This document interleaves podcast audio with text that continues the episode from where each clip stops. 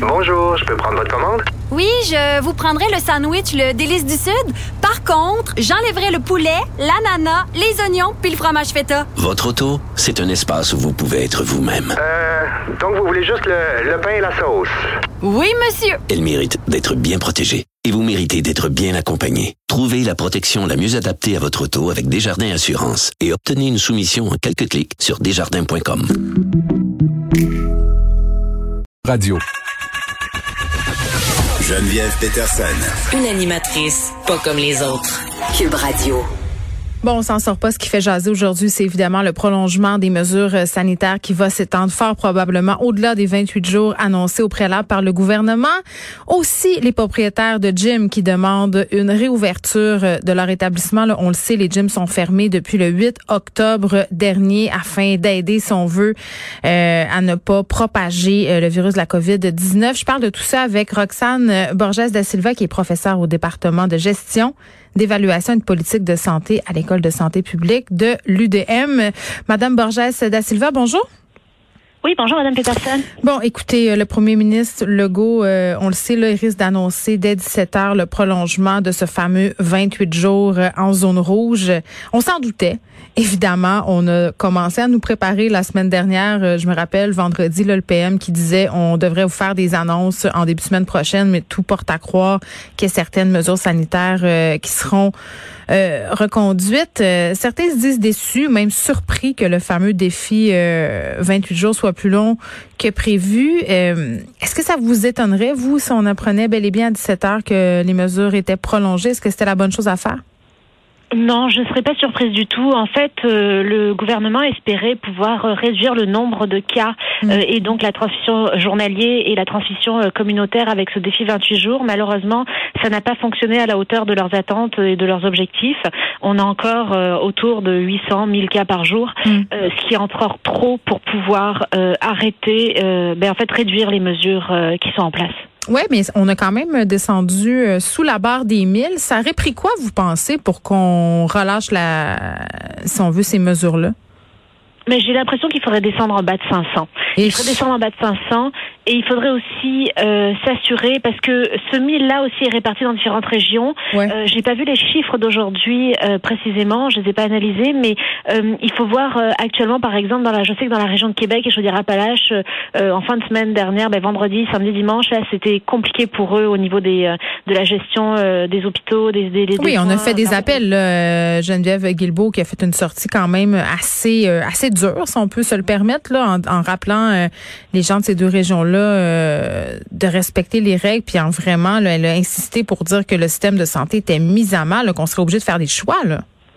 Absolument. Donc, euh, en fait, euh, c'est une des raisons majeures pour lesquelles le gouvernement ne veut pas se permettre actuellement de réduire les mesures, puisqu'on courrait le risque d'augmenter la transmission communautaire et donc de d'avoir plus d'hospitalisation et de gens qui aient besoin de soins intensifs. Et on veut pouvoir leur offrir ces services-là de soins de santé et pas avoir à choisir. Là, je pense que ça, on, le comprend bien là, en ce moment euh, qu'il faut le faire. sais, je pense mhm. que le message a été assez clair. Par contre, qu'est-ce qu'on fait avec les garanties des gens? Parce que pour vrai, là, moi, j'ai jamais vu autant de personnes se montrer défiants par rapport euh, aux règles sanitaires, euh, se montrer aussi inventif, c'est-à-dire ah, évaluer son degré de risque personnel, se dire que ah ben moi je vais voir telle et telle personne, on est correct. Tu sais, on est vis-à-vis -vis ça aussi là. Oui, mais en fait, moi, j'inviterais les gens à essayer de, de justement d'innover et euh, de, de, de, développer des stratégies euh, qui soient euh, ben, qui virtuelles ou qui respectent justement ces les recommandations de santé publique, sans, euh, comme par exemple, faire des ce qu'on appelle des Skyperos, c'est-à-dire des apéritifs, comme on dit en France, avec via Skype ou via Zoom, donc des 5 à 7 via Skype ou via Zoom, de, de faire des rencontres comme ça virtuelles. De, oh, il y a toutes sortes de possibilités. mais les gens sont tannés du virtuel. Moi, j'ai vu une gang de filles qui avaient décidé d'aller se faire faire les ongles. Hein, il était à distance sociale, il était à deux mètres dans un salon de pédicure, puis ils jasaient ça. Ils faisaient leur commérage. Oui, ben à ce moment-là, euh, ça c'est encore autorisé.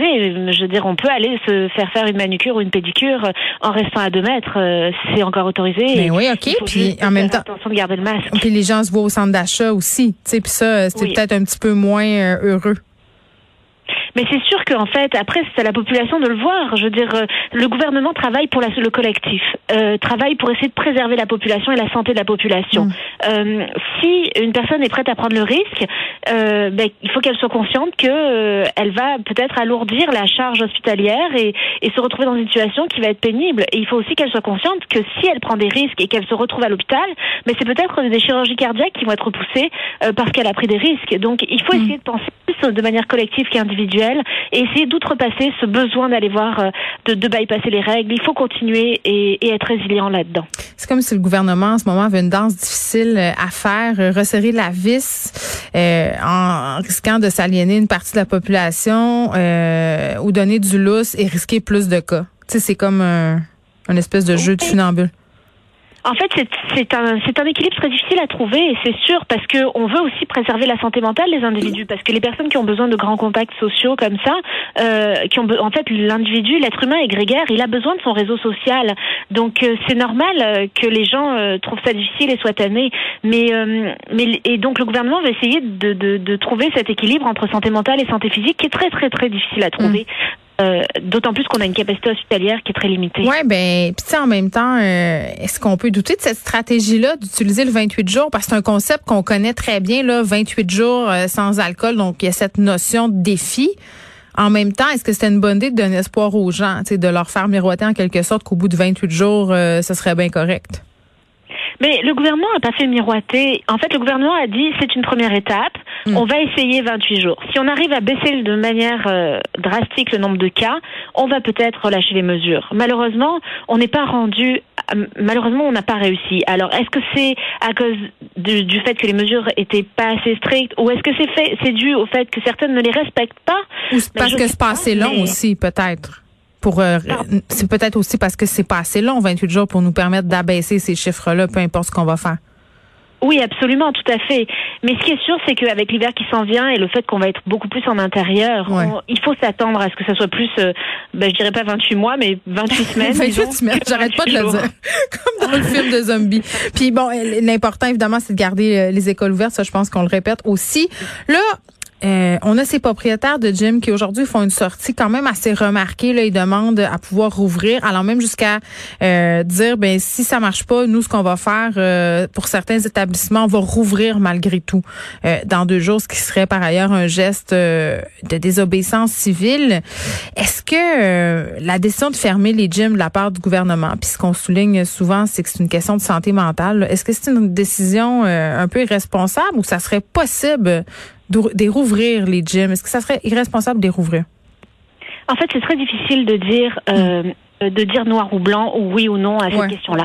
Ce qu'il faut savoir, c'est que c'est multifactoriel, il y a plein de facteurs qu'il faut prendre en compte. Ce qu'il faut savoir, par exemple, c'est qu'on n'a pas encore de littérature scientifique qui nous dit si par la sueur, on, on transmet le virus ou pas. On n'a pas encore de données probantes là-dessus.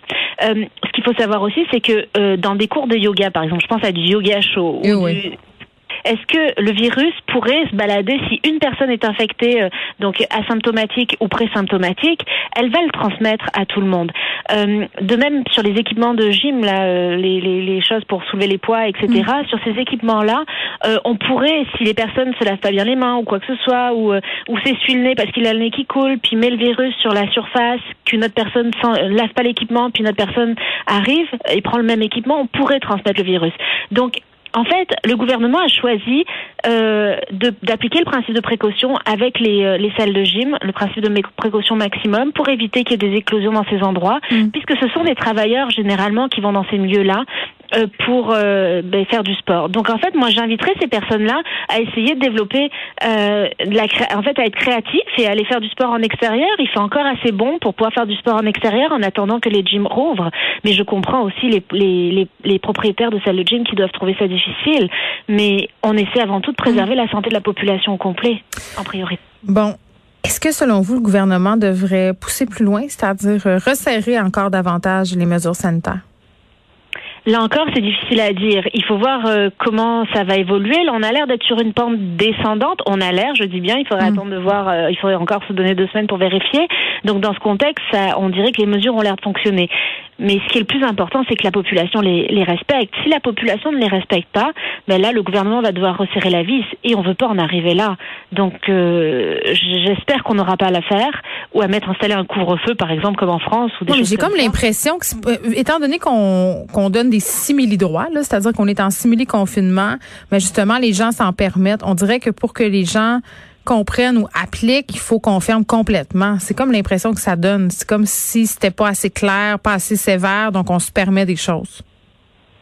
C'est difficile à dire, c'est difficile d'analyser. Les personnes vont avoir des perceptions différentes euh, sur la, la, compréhension des mesures. C'est sûr qu'on est plus dans des mesures incitatives, nous, que coercitives, comme en France, mhm. où là, on interdit tout à 9 heures, on ferme tout, euh, comme dans temps de guerre.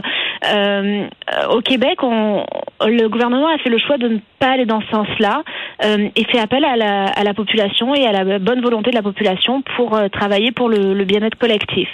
Alors, on espère que ça va fonctionner et qu'ils qu'ils n'auront pas besoin de se, de se rendre à des mesures beaucoup plus strictes, comme un couvre-feu, par exemple. Très bien, Roxane Borges de Silva, qui est professeure à l'Université de Montréal. Merci de nous avoir parlé.